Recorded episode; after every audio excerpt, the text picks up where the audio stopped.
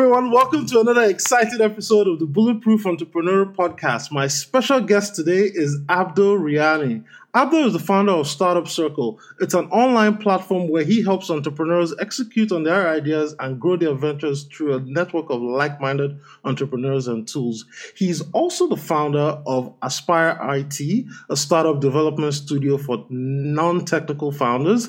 And recently, Abdo launched the Bootstrapping Summit, where he interviewed and hosted over a hundred well known entrepreneurs and interviewed them to get their lessons of how to bootstrap appropriately to grow their businesses.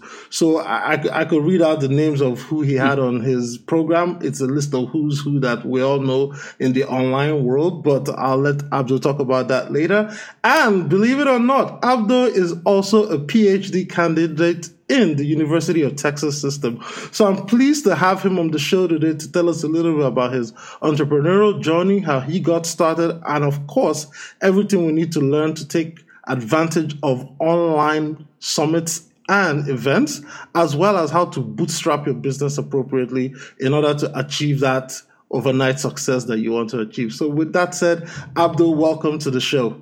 Chi, thank you very, very much for uh, for having me on, and thanks for the intro. My pleasure, my pleasure, Abdo. So before we get into the show, you have a very unique and uh, unusual name. It's Abdo Riani. So tell us a little bit about yourself and your background. Absolutely. So I was born in uh, Tunisia. It's it's a pretty small and beautiful country in North Africa. I came to the United States at the age age of 18. I was recruited to come play tennis. Before then, I had played internationally as a, a junior tennis player. I represented the country, and I uh, went and traveled and and played in many other nations. Um, I uh, came to study and play tennis, represent the university as well. Um, four years later, I graduated and was offered an assistantship to uh, pursue my MBA. The same thing happened as soon as I finished my MBA.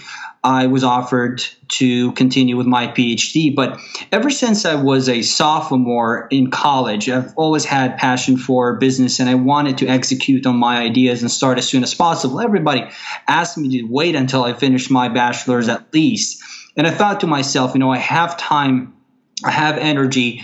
Maybe I don't have funding, but at least I can do things to build value and at least educate myself. So I started my first venture uh, back, you know, when I was a sophomore, as I mentioned, and I've always had passion for startups. To me, it was unbelievable how a few lines of code can make such a big impact on people's lives. You don't really need a lot of money to build a a technological uh, solution or a tech based solution to solve a problem. And that's what I wanted to focus on. So I launched Recycler Spotter. Recycler Spotter rewarded users for their eco friendly actions. The way it worked was if you have some things to recycle, you go to one of those recycling facilities that we've partnered with.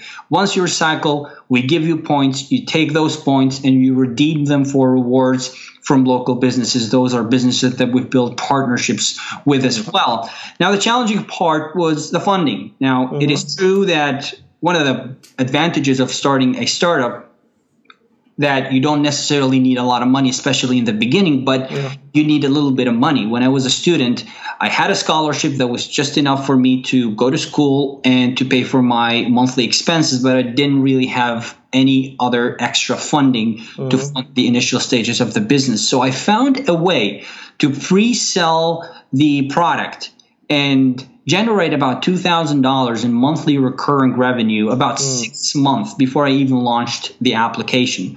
I did things that don't scale. I went to web develop, I went, I'm sorry, to recycling facilities and local businesses. I told them, what I'm going to do right now is exactly what I'm going to do when this application is going to be launched. But now I'm going to do it even better because I'm going to be personally involved mm-hmm. in promoting you locally and nationally. And would you be interested for that to invest $200 a month? 10 people gave me their confirmation and, and here and here and here we are. I had the funding to build that solution. Once I built that application, um, two years later, I got it to a point where it's, it's, it's doing very well. But I had so much passion to start other ventures as well. I started Aspire IT, a startup development studio, and that gave me an opportunity to get involved in the launch of many other tech based solutions with many other entrepreneurs. Okay. Um, so, fast forward. What's hold up? on, Abdo. Before you go on any further, let me let me ask you some quick questions because I took some notes and I don't want to miss some quick lessons yeah, that absolutely. You, you shared thus far. And the first thing is you mentioned that you did things that don't scale. So I want to know, being a tennis player being recruited to play tennis for a university, you know, that involves a lot of discipline. I, I lived mm-hmm. with a a roommate who was a college football player, and that means you have to meet all your games. You're always on the road. You have to come back, do your schoolwork and everything, and then of course you start this business on the side. So tease out some of the lessons you learned while you were pursuing your varsity tennis career, and then how did you apply that into this first venture? So the biggest lesson is persistence, I guess, right? Okay. When you're playing tennis, when you're trying to win, when you're trying to improve yourself, it's not one of those things where you go and practice one day and, and you have you, you have everything figured out. You have mm-hmm. to do it every single day for an extended period of time to get results. And I applied that exact same idea in business. You know, uh, I had to deal with uncertainty in that case though. In business you deal with uncertainty. In tennis you know you look at examples you look at your coach you listen to what you have to do and you just do it. But you then continue doing it for a couple months and you're good at it. In business you know it's all about uncertainty. You just have to uh, react to what you've to what new things you learn. Um, persistence is really the biggest lesson I learned uh, from from from my uh, athletic career. Um, so, you know, compare, I'm going to compare myself to other aspiring entrepreneurs at that time, about eight years ago, who started uh, businesses with me. The difference was that when they faced the money challenge, when they faced the knowledge, lack of knowledge challenge, when they faced the lack of mentorship challenge, some of them persisted for a couple months, but then most of them uh, quit. For me, I was like, okay, how can I solve this problem? How can I? Um, and I clearly remember the biggest, really the biggest problem I had at that time was money. At least I thought money was the biggest problem. But then when I d- dug into it, when I started learning what else I can do with the funding that I have, I realized it's really not the money that is stopping me. It's in, in delivering the solution that that is stop that that I'm not aware of at mm. that I could be solving that exact same problem. The problem was that people are not well aware about the environment. People are not recycling enough. So, how can I solve the problem of awareness and recycling without needing technology? Mm-hmm. And all I had to do was literally connect one stakeholder with another stakeholder, and then the first with the third, and and I'm you know I'm solving the problem and delivering the solution. Oh. When I approached it that way, non-scalably, that is you know without uh, without a process that can get to 100,000, 10,000 people without mm-hmm. my personal involvement. Basically, legwork, boots, boots on the ground. Exactly. So, doing things that don't scale, getting yeah. hands dirty. Yeah. So getting your hands dirty, getting, you know, you are the most valuable asset of your business. Mm-hmm. Your human capital is your most valuable asset of the business. So when I approached it that way, I realized that it's really not the money problem. I mean, people will pay you if yeah. you're solving the problem. It's true, it's a startup, it's a technology startup, but it doesn't have to be a technology startup that's 100% relying on technology today. It can mm-hmm. be it can rely on technology in the future when it's ready to scale but in the beginning you could be solving this problem and doing it personally or by getting your hands dirty mm. yeah cool cool so did that first startup fail that uh, first startup exit no, it did not exit. I actually did have a few offers that I did not accept. I thought, you know, it didn't I, I, at that time it was a long had a long thought process about it and at the end of the day I, I thought to myself you know what I think it's better if just shut it down mm. uh, than just sell it at, at, a, at, the prices that I was that I was given mm. um, but before even getting to the point where I was debating whether to exit the startup or not I was already starting to get involved in other ventures. I found that I was really passionate about the launch of new things. I thought it's unbelievable how you can launch solutions, how from one day to the other almost, if you adopt this non scalability approach, how from one mm-hmm. day to the other, you can launch a solution that makes such a big impact on people's lives. And that's what I really wanted to do every single day. I wanted to start new ventures every single day. And when I got to help and work with six, seven entrepreneurs, while working on Recycler Spotter, um, opportunities started to to to present themselves, mm-hmm. and um, I had to make a big decision at that time. I said, you know what, I'm going to start and focus exclusively on uh, helping those entrepreneurs launch uh, other ventures, and I want to do it every single day. So passion here is also one very important thing uh, that every entrepreneur should uh, should have because it's the long term. It's what I usually say. You know, success in entrepreneurship is a ten year overnight success. Yeah. Something I learned from from my mentors. Uh, but it's really what that's what success is about. You can't just get results in in in a few months, even if you do it every single day. Mm. And now, when you move on to the second venture, which is helping other entrepreneurs, did you face the challenge of people looking at you and saying, "Hey, you know, you're this young kid in college, you don't have much business experience. Okay, yeah, you had your little startup, and then you've closed, you ran it for two years, and you closed it." Did you have challenges like that of people trying to, you know, put down your experience because you're relatively young and you're relatively new and still growing your skills? Or was it like, hey, you know what, I can do this. Be- just believe in me and make things happen. How did you overcome that challenge when it was presented in front of you? Well, I mean, absolutely, I had those challenges, but here's what I focus on, Chi. I focus mm. on the most viable segment. Okay. So the people that are uh, looking for. Here's the thing, Chi.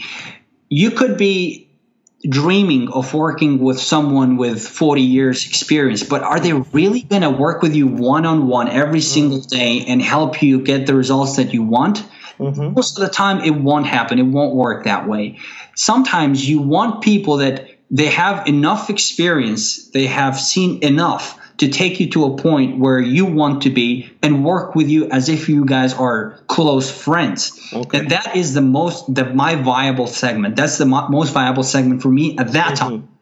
Now, after I built some traction, after I built um, uh, some, you know, a bigger portfolio, then the story mm-hmm. is different. But I was really looking for the people that I can help, and I know they would want my help because I was confident I can take them from just a hypothesis or just an idea or just a, an interest in entrepreneurship to first paying customers. Mm-hmm. And I mm-hmm. just needed uh, to tell them and work with them and do it with them because I know I can help them and I know that they need pe- a person like me. So when it came to having a conversation with people who are looking for, you know, those with 20 plus years experience when I was, you know, 22 years old, you know, so that, that was my age. Mm. Uh, you know, I, I, it's, it's not a good fit. So I move yeah. on, and that's, that's very important in business in general because you don't want to have a customer who's, you know, going to be uh, wasting your time and mm-hmm. you wasting their time. Yeah, and I love what you said there. That you know, sometimes it's just not going to be a good fit. A lot of the times when people start a new business or a new venture, they always think, "Oh, everybody in my demographic or in my market segment, I can sell to everyone." But you have to realize that even in that space, it gets to the point where you still have to pick out, hey, yeah. who's actually going to align with my vision, my mission, and my mindset? And a lot of people might not, but they might still be in your sweet target market. So you have to say, hey, it's not a good fit. Sorry, find somebody else, and then you keep moving. A lot of young entrepreneurs do not realize that, you know, saying no is also a good thing when you're starting out in business. Is that your experience as well? Look, Chi, I have worked with a uh, uh, with two entrepreneurs, and this is maybe my second project with Startup Circle. Mm. Um, and to me, you know, a mid five figure project, you know, at that time, still today, obviously, you know, was unbelievable. I thought to myself, you know, I'm going to fight for this project. I'm going to mm. take it. You know, even the way I sold myself and I sold my team, the response I got from those entrepreneurs when they had to make uh, you know, a, a final decision uh, about whom they want to work with, they said the way you described your team and yourself was like, you know, it's a no brainer. I definitely want to work with you. Mm-hmm. Chi, that project went for about six months and we made almost zero progress. These guys were so picky. Mm. They were so picky about the things they wanted when startup is all about uncertainty, right? Testing mm-hmm. Hypotheses, going to market quickly, uh, validating qualitatively and quantitatively. But when they, you know, because they did not get that concept, because mm-hmm. they did not get that mindset, we did not do any progress. Wow. Make any progress. So, you know, had I known what I what I what I learned from that experience, I wouldn't have worked with those uh, with with the, you know this entrepreneur, these two entre- yeah. these potential clients. Others probably would have helped them better.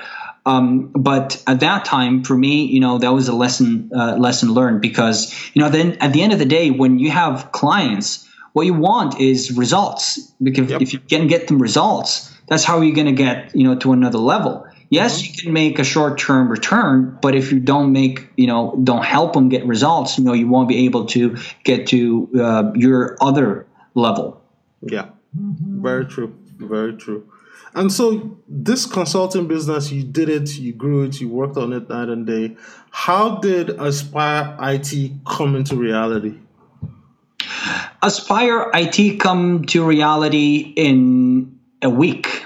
That's mm. it's it's one of those things that many entrepreneurs I guess not, I don't know if, but maybe the words don't know. But if you are looking to sell a service based solution, mm-hmm. you don't pretty much need anything besides whatever experience you have, whatever background you have to go to market. All you need is a well defined value proposition, a well defined uh, target uh, segment persona. Mm-hmm and how to convey one to two. That's it. That's all I needed. I mean, I did create a landing page. It was a template that I purchased for like ten dollars, and then I customized. But the rest was all taken one to 2 mm-hmm. and then I, you know, just two weeks later, I had my first project. Mm-hmm. Wow. So talk a little bit about getting that first client because I know a lot of early stage entrepreneurs they really struggle with landing that first client and you've already said initially that you know you did things that don't scale but i want you to speak to sales and marketing and actually convincing and closing that first client to give you money and say hey i want to go into business with you absolutely so for me uh, uh, with I guess besides my experience with my first startup, but with zero portfolio, the what I mm. what I did at that time was I um, I tried to find channels that have the least friction. So I went onto a freelancing site and Hold then on a second. Exp- explain that. What do you mean by channels with least friction? So here's uh, here's what I was gonna say earlier. Okay, sorry.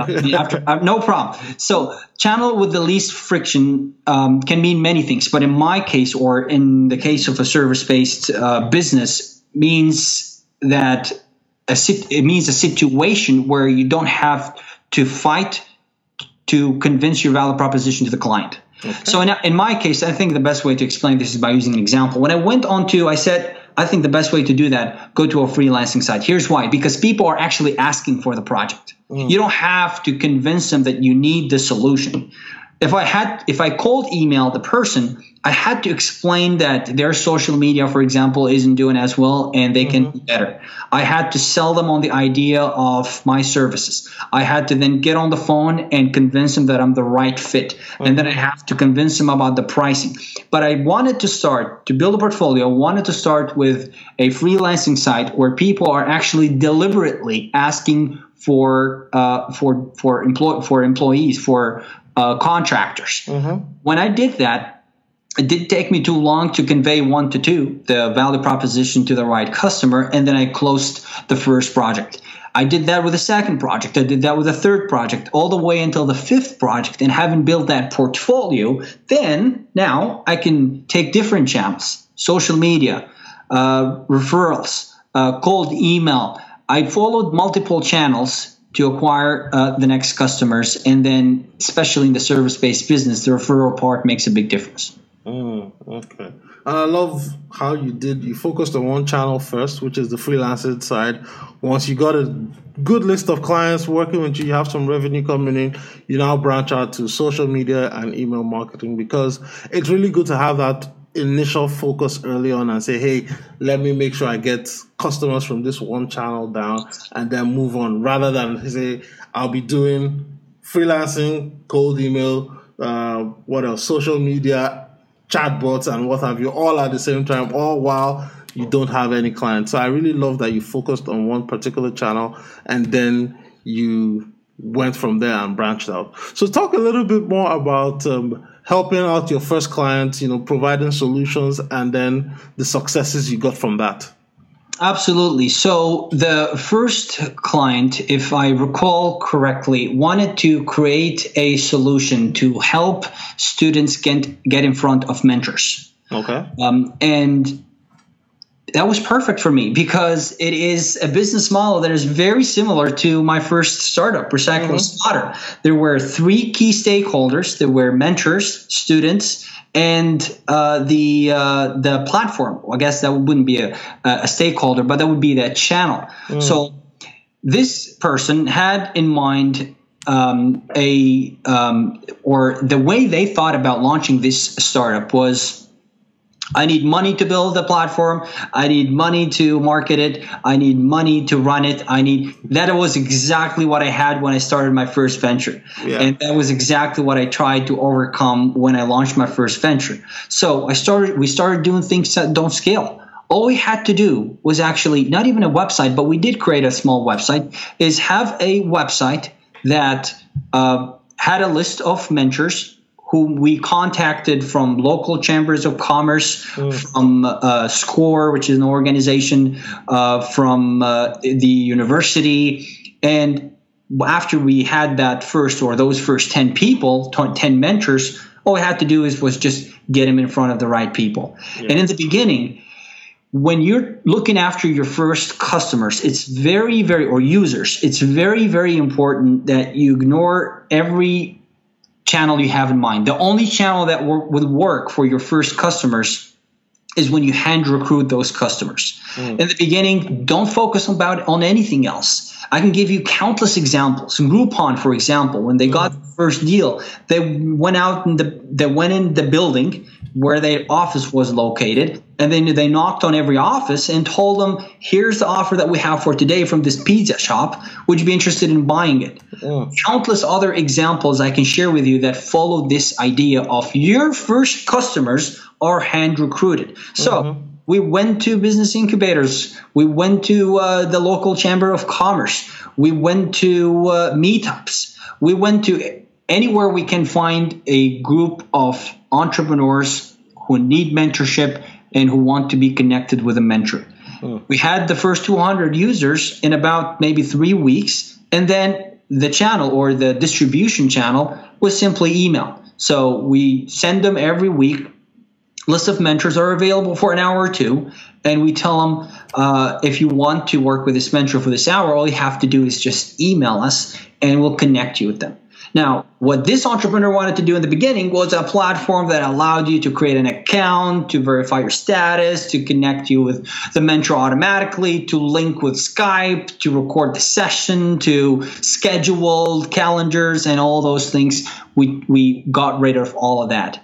And that's how we went to our first users. Now, having done that and having had some traction, we went to the same chamber, we went to the same organizations and told them, would you be interested in sponsoring this hmm. cause, this venture that we're doing? And there you go. Just two weeks later, the guy is generating about maybe $1,500 from sponsors. And, you know, he's, he's accomplished my goals. My goals, you know, is, is accomplished with him.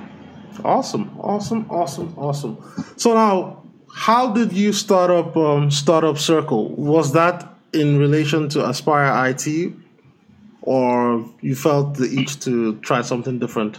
Uh, Startup Circle is not, um, you know, uh, connected, I guess, to Aspire okay. IT. Startup Circle features entrepreneurs on a daily basis through live Q and A sessions, and connect those entrepreneurs with aspiring and starting and even growing founders for mm. live Q and A sessions. We limit it to three people, so so that those who join can get the most value from those sessions. Not just ask questions, but also ask follow up questions. And the vision here, Chi, really is to have this reference or resource for entrepreneurs to join multiple live sessions in the day, connect with many entrepreneurs, get value, and and learn and apply. Get answers that truly apply to them. So I created Startup Circle really to solve this problem of connecting very successful entrepreneurs with founders who may not easily be able to access their resources and their advice. Mm. Some of them don't coach or consult. Some of them, you know, uh, would charge a lot of money for their time. Mm. I was the middle person. I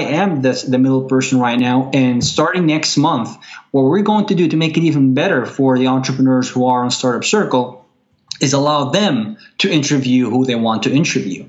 So this way we can also connect them with uh, the founders in a direct way as well, in addition to being attendees if they're interested in doing that. Oh, so so what you're saying, the audience now becomes the they become the middleman like you. So you give them the opportunity to say, "Hey, I want to interview Neil Patel, for example," and then you connect them with Neil Patel through uh, through startup circle of course yeah. so uh, they have to be we'll, we'll, we'll train them the mm-hmm. we're not just going to throw them there and, and, we'll train them we'll show them uh, Xenia for example who's been active at startup circle and over the past month uh, joining many sessions she's going to be uh, interviewing uh, someone next week um, and um, and we want to have those kind of things happen more often because mm. that Chi is what's going to make it scalable. Otherwise, if I am the one involved in interviewing every single person, that's not going to be you know possible. I do about three, four a day, and if you know we want to get to 50, 100 a day in different uh, in different regions with different languages, I mm-hmm. cannot be the only one uh, doing this. Chi, I'm sorry, I want to add something else about Startup Circle. Sure. We talked about doing things that don't scale, right? Mm-hmm. So someone else probably would want to create this platform that can connect with a video service provider would have memberships would have you know subscription would have verification all i needed to do was solve the problem and that problem was uh, high quality entrepreneurs uh, will will rarely give their time and attention mm-hmm. to aspiring starting passionate founders yes. so all i had to do was connect the two and all i needed for that was an account at zoom uh, it cost $14 a month, and I got the yearly one, so I get discounted ones.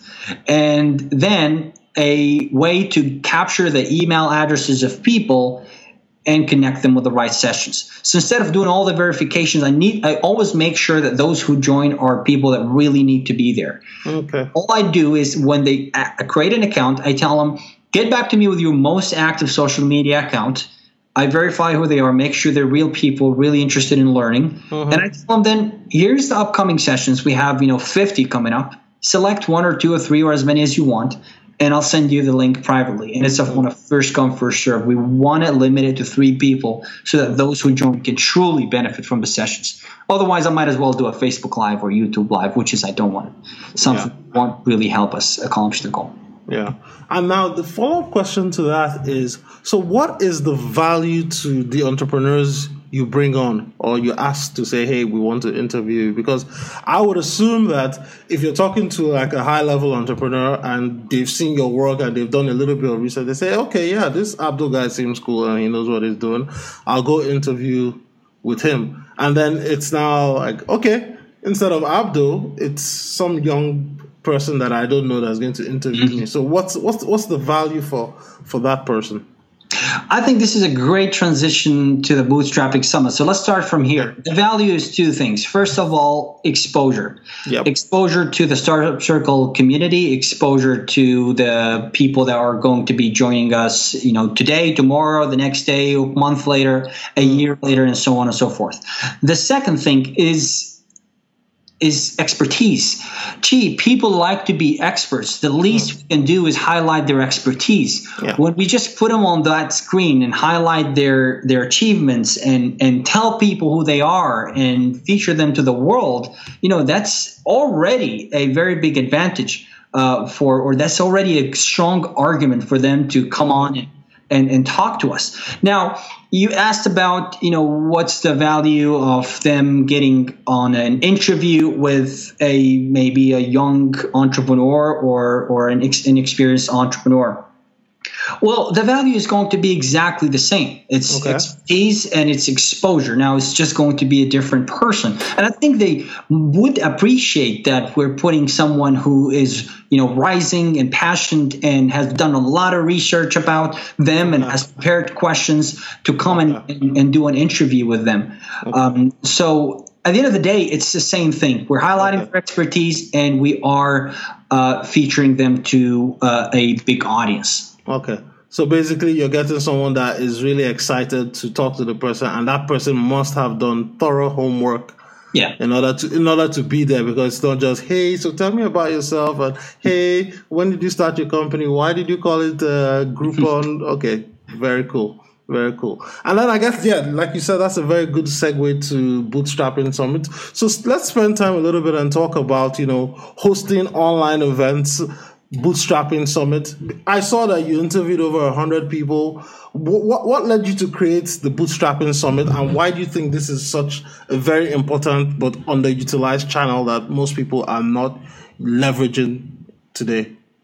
So, Chi, the way I describe it, I think creating an online event is every entrepreneur's opportunity to a three month overnight success. Mm. It's an excellent way to accomplish a bunch of things at the same time in a relatively short period of time. Mm. So, here's what you can get out of hosting an online event. First of all, connecting with world class leaders, entrepreneurs. That is one thing that is extremely valuable. You get to know them, they get to know you. You have built a relationship with them in the future. If you're looking to launch anything or partner with someone, you've already built that connection. You already have a thread with them. Second thing, instead of fighting for the attention of their audience, you are leveraging their audience, you are leveraging their expertise to attract their audience. Okay. So, in other words, one of the ways you actually build this online event or summit is by requesting, kindly requesting from your speakers to share the event, their interview with their audience. People wouldn't mind sharing with their audience if you highlight their expertise and give them their exposure. Because here's the thing when you highlight their expertise, you're not highlighting their expertise to their audience, you're mm-hmm. highlighting their expertise to a hundred speakers' audience. And they want that. So they wouldn't mind sharing that with their audience. Mm-hmm. Now, when you bring that, when that audience comes to you, now you have an audience yourself. Now that have they have built a trust with you. Mm-hmm. Haven't seen you talk to an expert like that, you have already strengthened your personal brand in the space and you've mm-hmm. built trust with their audience.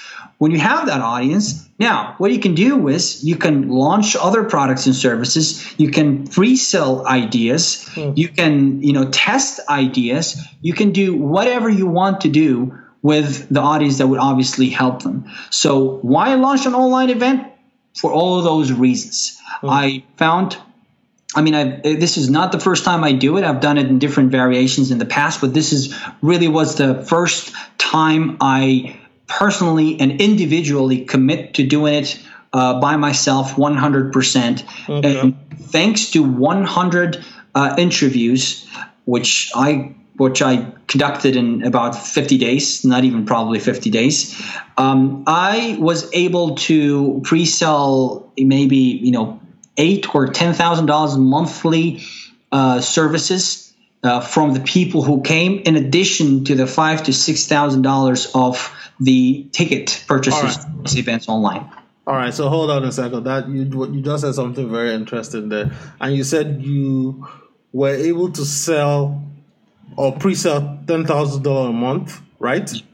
In services to the guests that you invited to speak No, to their audience. to their audience. Okay. Yeah. So, exactly. Yeah. Okay. Okay. Okay. And then, so I'm looking at your uh, article you wrote for entrepreneur.com, and it mm-hmm. says here there are six steps to creating an online event that is going to be impactful.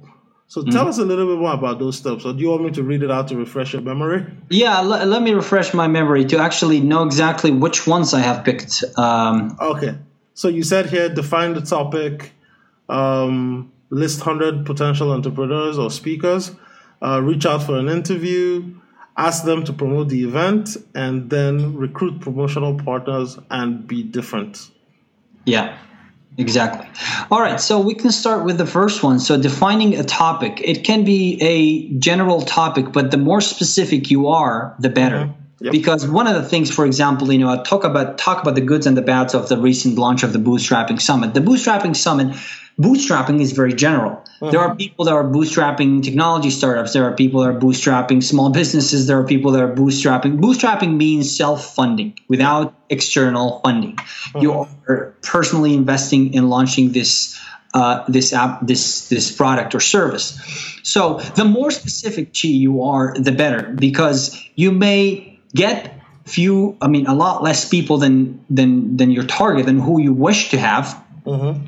But the people that get uh, thanks to the promotion of those speakers are going to be more likely to convert in the future to buying products and services because they mm. came for a reason for example if i said uh, bootstrapping uh, bootstrapping um, perhaps um, lead generation companies service lead generation services then the people that come are going to learn to come to learn about lead generation specifically and then later when you launch a course about how to leverage um, your marketing skills to launch a lead generation business and generate $5000 a month in, in monthly recurring revenue then a lot more people are going to listen to you mm. so first of all picking a topic the more specific you are the better okay any any questions about that before we no? No, no, go on. All right. The second thing is to list at least 100 potential speakers. Now, you don't need 100. I've seen a lot of online events that have launched with 20, 30 speakers and have done very, very well. But mm. listing 100 potential guests is going to be important because out of the 100 that the 100 pitches that you send, most likely you're going to get about 30, 40 confirmations mm. of people are interested in joining you. Sure. So list 100 people and then reach out to them. How do you find those 100 people? One of the ways I found easy is back to our initial conversation about uh, finding a channel with the least friction in this case, finding a channel with the least friction means that people have been on other online events. Mm. So I don't have to explain what an online event is. Mm-hmm. I don't have to explain its benefits. I don't have to explain exposure and so on and so forth. All I have to tell them that this is going to be for an online event that I'm going to be featuring you on, and I would love to have you on. Mm. When I got their confirmation, booked the time and date, and then we're good to go. Step number three, and if you have any other questions, please uh, let me know. Mm-hmm. All right, reaching out for an interview, we talked about that. Ask them to promote the event.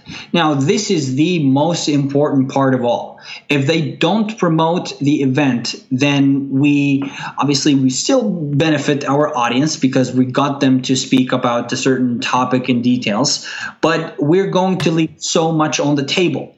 Mm. So asking them to promote the event is going to be key here, and it's very important to mention this promotion as early as possible. Okay. At least note to it in the beginning that we would really be inclined if you could help us promote would you be interested in doing that if they you know said no or if they're not interested at all or if they don't answer now you know feel free to still interview the person but you want to have as many promotional partners or promotional guests as possible. That is going to be 90% of uh, that's the, going to be the channel that's going to bring 90% of people to your event.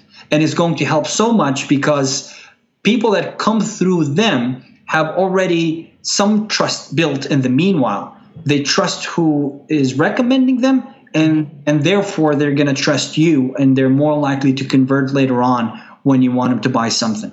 Okay. So one thing I want to ask you here is that so promotional partners are not sponsors of the event, are, are, are there a channel for you to monetize the event? Or is it basically, hey, we're running this event, we need you to send this to your list, and then in exchange, we'll, we'll feature you prominently on the website, etc.? Yeah, that's a very good question. So it's it's an option. It's it's your choice. So you, okay. it's your decision. For me, I decided that it's more valuable to me to get people to mm-hmm. the event, and then a percentage a percentage of them would hopefully convert into coaching uh, clients that I can help uh, take to first paying customers. Then you know having to negotiate and and and discuss you know the rates and yeah. and all those things. So I went to a few of those, a few of those promotional partners. So the, there's a difference between guest partner, uh, guest promoters, or those are the guests that come and send to their list, and mm-hmm. promotional partners. Those are companies. Yeah. A few of those companies are um, the founders of a few of those companies were founders that I interviewed, by the way. Yep. And then at the end of the conversation, I told them would they be interested if they have if I could promote their uh, company as well. But many others, I you know cold emailed and told them who's what you know told them about the bootstrapping summit who's going to be on mm. the names um, and how i'm going to be able to promote them and in exchange i would like to get two dedicated emails to their audience a week before the event and a week and in the week of the event and i sent them the copy so i made it as much as easy as easy possible, as possible. I did the same thing with the guests. I sent them the copy. All they had to do was maybe Tweets. copy paste, change a few things, tweak, mm-hmm. or if they wanted to uh, send their own, they were free to do that. Um, so that that's that was the channel uh, through which I got most of the people to the bootstrapping summit. Hmm, awesome. Now, one of the biggest things after we, after we've talked about it, I can just imagine the listener going, "Okay, that sounds great, Abdo, but guess what? I don't know the technology to create a summit like this. I don't, I don't know how I'm going to jigger several different software to create this and host it and and promote this and do Facebook ads and whatnot. So so speak a little bit about overcoming the technological challenges in order to get this off the ground. I can see that you're already highly skilled at bootstrapping, so I already know you're going to have a quick quick method to go around whatever this person is thinking and saying, hey, I, I need like a thousand software to get this to work. No, so uh, again, you know, same approach I always followed. Um, I did need a landing page, so uh, that landing page was one that my team and I created. My designer designed, and my programmer created. Mm-hmm. Uh, but in terms of software, all you needed is all I needed was um, a, a email service provider, so mm-hmm. to get people to subscribe, and I needed uh, some place to host the sessions. For me, at that time, or for that specific uh, project, I used Teachable. Okay. Um, and that was it. Those are the three things. In terms of payment, it was also integrated with Teachable, so I didn't have to worry about that.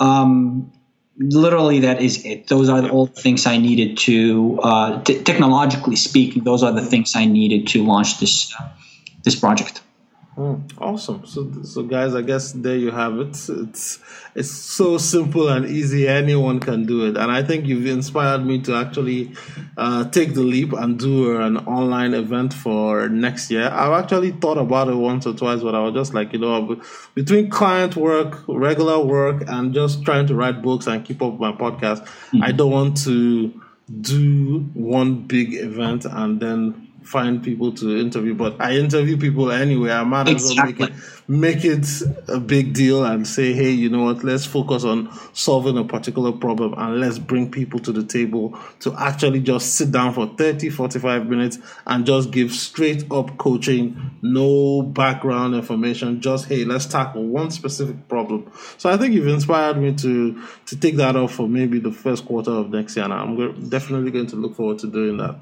It's a definitely an investment worth making. I'm actually working. So thanks to that event, I mm. got the opportunity to uh, to meet other entrepreneurs who are interested in building an audience, building a personal brand, mm-hmm. connecting with leaders, building partnerships, and I started working with Steve, who uh, has zero audience, who has been a farmer for 37 years, He's got so much knowledge in the space but wants to start selling digital products and consulting products.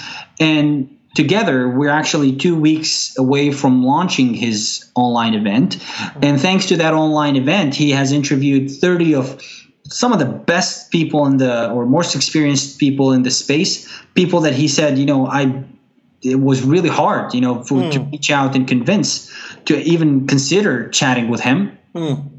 And so far out of those 25 people we have 15 people who have confirmed to promote to tens of thousands of people wow. now steve in about three months now, started two months ago. Within three months, he's going to go from zero audience mm-hmm. and zero chance of launching a digital product to people to over, you know, I don't know, I'm just going to say thousands of people mm-hmm. who will be on his list who would have trusted him because they saw him interact with those successful people. Yeah they saw him talk about his experience and talk and give insights and give strategies.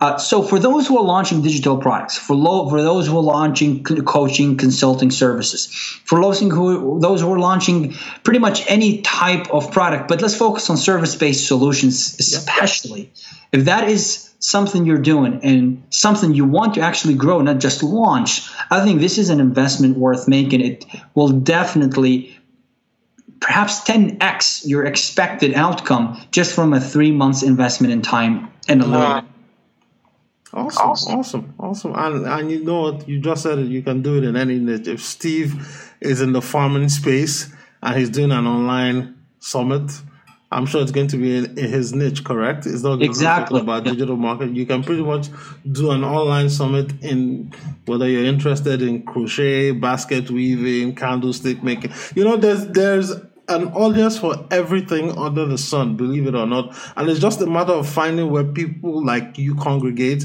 reaching out to them, finding out who the leaders are in your industry, and then, of course, saying, hey, you're putting something special just for us. You know, our people, our tribe, and say, hey, why don't you come take a listen? If you like what you hear, you know what, you might want to work with me, you might want to work with one of the guest speakers, but hey, you know what, this is all about us and our tribe. Exactly. Awesome, awesome, awesome. So, my man, we've we've talked almost for an hour, and I really appreciate the conversation. So, Absolutely. as we start to wind down the show, I want to ask you just a few wrapping up questions. Yeah. Now, my first wrapping up question is this: Looking back on the trajectory of your career thus far, with everything you've gone through and everything you know, what do you think you could have done differently to help you leapfrog your success? Focus. It's mm. focus, Chi. Here's what I here's what I mean by that you could be doing many things at the same time and you could do okay at many things, but you will never do exceptionally well on anything. Mm. If I had focused on accomplishing one single goal, let's say the example for Cycler Spotter, for example, if I had focused on that venture for maybe two, three more years, I would have probably exited the company with a seven figure exit. Mm. But I decided not to focus. Aspire IT as well I focused on working on many projects and then I started my other, you know, other ventures on the side. I have entreperks.com, for example, where I have over, you know, where people, entrepreneurs can access over $23,000 in combined savings from over 90 uh, of the best products on the market it still exists right now. Mm. I launched uh, Amateurpreneur, actually acquired Amateurpreneur, but then I grew it, which is a Slack group with over 2,800 2,800 people. I launched um, um, guides.co actually startup circle was different this is you know another iteration of startup circle but if i had focused mm. i would have definitely uh, leapfrogged uh, my career uh, maybe two three years so mm. whatever you're doing right now focus on it, uh, and um, and you will definitely reach your goal a lot faster. Mm, awesome. And on that note, um, what would you think has been the biggest lesson you've learned in this your entrepreneurial journey when it comes to online events and doing things in the consulting space? What's the biggest lesson you learned based off of everything you know and the people you've interviewed and talked with? Well, here's the thing. I'll tell you what I learned, Chi. Um, one of the first things I, you know, I'll, I'll, talk from the perspective of the people I've interviewed, which are, you know, hundreds, but then I'll talk from my own experience. Mm-hmm. What what I've learned is, you know, focus is important, but it's all about consistency. You know, you may not, you may, you may go back and forth here and there for a few months, for a few years, and maybe focusing on the wrong thing, but you know, the number one thing that is consistent across every single person I spoke with, and including me, mm. is that the results or their success story or their success happened 10, 15 years later. Mm. That's what I've learned. I learned that it's all about consistency. You know, business is all about consistency. So whoever is, is listening to us and watching right now, um, if you you know truly believe in what you're doing, if you're passionate about it, uh, you know just forget about the results. Forget about short term results. Have of course short term goals. Try to accomplish those short term goals. But then, you know, think about 10, 15 years from now. Here's the difference between entrepreneurs and those who have full-time business uh, uh or have full-time jobs. Mm. You may start with, you know, a hundred, two, three hundred thousand dollar a year job but it's likely going to be depends on the industry but it's likely going to be there maybe increases by 5% a year for you know your whole life. Now as an entrepreneur you might start with 20000 this year but you may go to 80000 next year. You may go back to 50000 but then you can go back to 400000 you could go back to a million two mm-hmm. three five million dollars. So those who are like you and have jobs and secured and all those things you know at the end of the day they're not you know really secured because you know, they're just following a path. Your path is to work for the your next 10 years, next 20 years. You get a lot better results in the future if you commit to what you're doing, if you're consistent at what you're doing. True, true.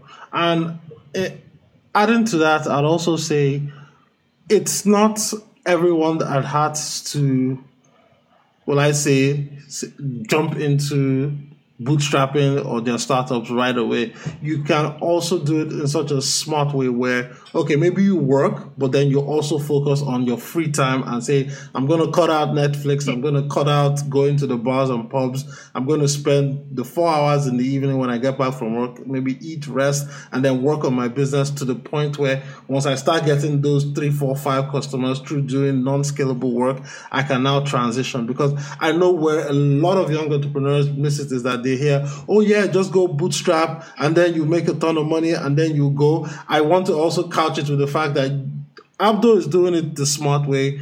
Many people do it the smart way. You have to also sit down and think and say, hey, uh, Bank of America needs to get their credit card payments, or yeah. you have to pay rent, or you have to buy food. So just focus, be consistent, but also be smart about your time management. Is is is I think the one key thing that we haven't added to this. And just make sure that you know what Netflix and all those TV shows will always be there whenever you get back and you have free time. But the time you have to invest when you're young and when you're energetic is now. So rather than focusing on going to bars, clubs, or whatever, just sit down, grind it out. Yes, your friends will say, Oh, you're being boring. But guess what? Five, ten years down the road, when you're sitting pretty in your Lambo, or whatever. then we'll then we'll know who's actually chilling and who's actually having to slave away to get a two percent raise every year. So. Look, uh, uh Go ahead, yeah, go, no, no, no, fine. No, yeah, yeah, so no. I wanted to mention something about like a current example. I'm working with uh, Jan. He's he's he currently holds a full time job. He is in, in Germany right now, and Jan Koch. I'm sorry, Jan Koch. No, okay, no, okay. Benedict, Jan Benedict. Okay. Uh, we we started working um, two months ago. He still has his fifty-hour week full-time job, and we start talking. You know, he's always wanted to pursue a career in entrepreneurship, um, and you know, we started trying. We started quantifying what that means. Mm. Um, we told him, well, first of all, I told them, well, first of all, you have to completely forget about that because you still don't even have a viable solution. You still have don't even have a first customer. One of the things I found over the years is that most of us start, most of us think about our hundredth customer. We don't, we don't even have one customer. So we forgot completely about that Two months later, he's generating 7,000 euros a month in recurring revenue. And now we started having that conversation. We said, What is your quit your job number? Mm. Is it $10,000 a month mm. for three consecutive months? Mm. Is it, you know, $5,000 a month for five consecutive months? What is that number? Mm. Now you can start quantifying things. Now you can start having projections and you have a clearer direction. But in the beginning, absolutely, you don't even consider quitting your job. Mm. No matter what you're doing, even if you're starting a small business that requires a lot of your involvement, a lot of your time, you start on the side, you do it for as long as you can. Once you get some traction, once you get some consistent traction, now you have some historical data. Mm-hmm. This historical data you can use to project when you could possibly quit your job and mm-hmm. focus 100% of the company. Now, if Jan reaches his $10,000 mark a month, then he knows that if he quits his job, he's going to be able to Support get that himself. to twenty thousand dollars because mm-hmm. he has all all the time in the world, mm-hmm. and he would be able to obviously support himself and his family. Mm-hmm. Uh, so that's that's my um, my my uh, my example about about that, and it's very important. I mean, yeah, it's it's very important to minimize risk um, and and reduce it as long as you can before uh, committing 100%. There are ways to to alleviate business risk. Mm-hmm. There is always risk, but there is a way to alleviate business yeah. risk. And as we say in finance, you, you can hedge away everything. So exactly, it's, it's, better to make that hedge than to just jump in because that's one thing. Because even, even till today, I've I've actually met 40 year old entrepreneurs who say they're just going to quit the job cold turkey and then go start a startup. And I'm like, dude, you have a mortgage, you have car notes, you have, you can't just go cold turkey no matter how much you hate your job. You have to do this strategically. So if 40 year olds are making that mistake, I can guarantee you uh, college students, 20 year olds are also making that mistake. So, so let's just help everybody stay on the same path to entrepreneurship and say, hey, you know what? Do it smartly, hedge your bets, and then you'll be successful. And then when you have all the free time after you've transitioned, you can just, you know, hockey stick that growth to infinity. Exactly that's the right way to do it. Yeah. Yeah. So with that said, Abdo, it's been a pleasure having you on the show for the past one hour. But before I let you go, do you have any final words of wisdom? And where can people find you and reach out to you if they want to learn more about you and what you're doing? Absolutely. So my my, my last words are going to be the following. You have a skill, no matter how entrepreneurial you are, whether you are in that right extreme or left extreme, you have a skill that you have to leverage. Really, mm-hmm.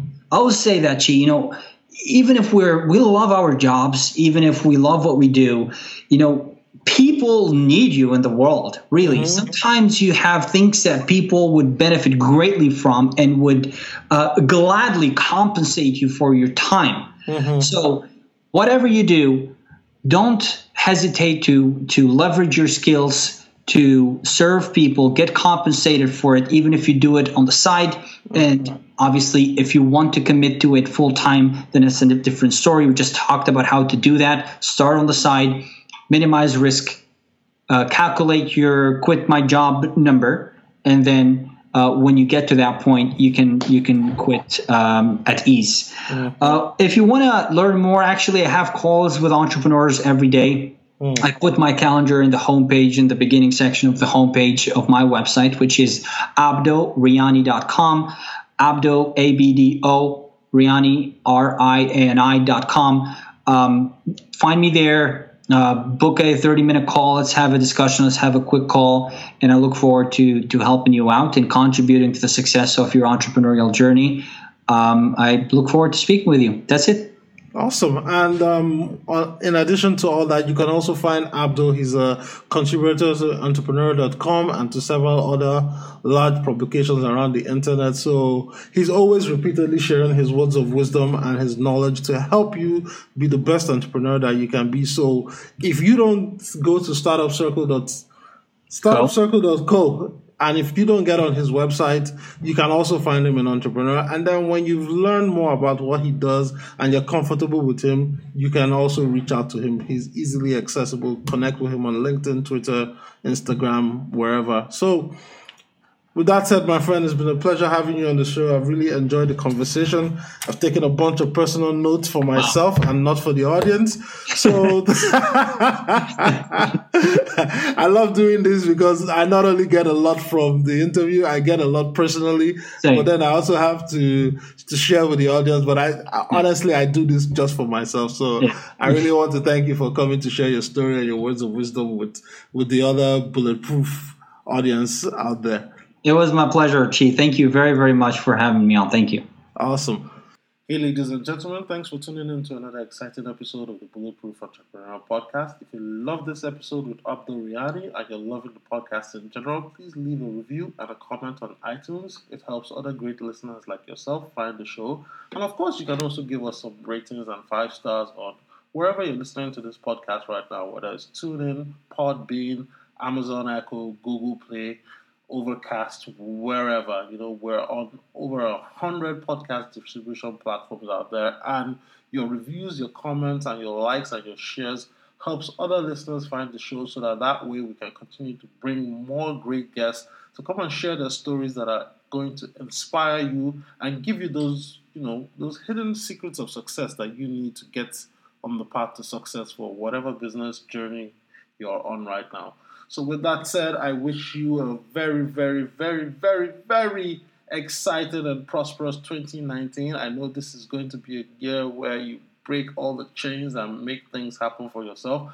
And I would love to hear your comments and your questions. And, you know, just give me a shout out. Send me an email at chi at odogwu.com. That's chi odogwu.com. So, you guys being the listeners, you, you know, I do this for you. I don't put any ads, I don't put any comments in here, I don't put anything commercial. I make it so that you know what, I get the meat of the story and I can send it to you unvarnished. But of course, it does take a little bit of time and effort to, you know, reach out to guests to put the show together, edit, package, and everything. So, if you could do me a small favor just by, you know, sending me your emails and your comments and saying, hey, Chi, you know, I love what you're doing, keep up the great work you know, it really goes a long way to making sure that this podcast keeps on going and growing. So, with that said, guys, wishing you a very, very happy holiday, Merry Christmas, and of course, a prosperous, exciting, providential, and supersonic 2019.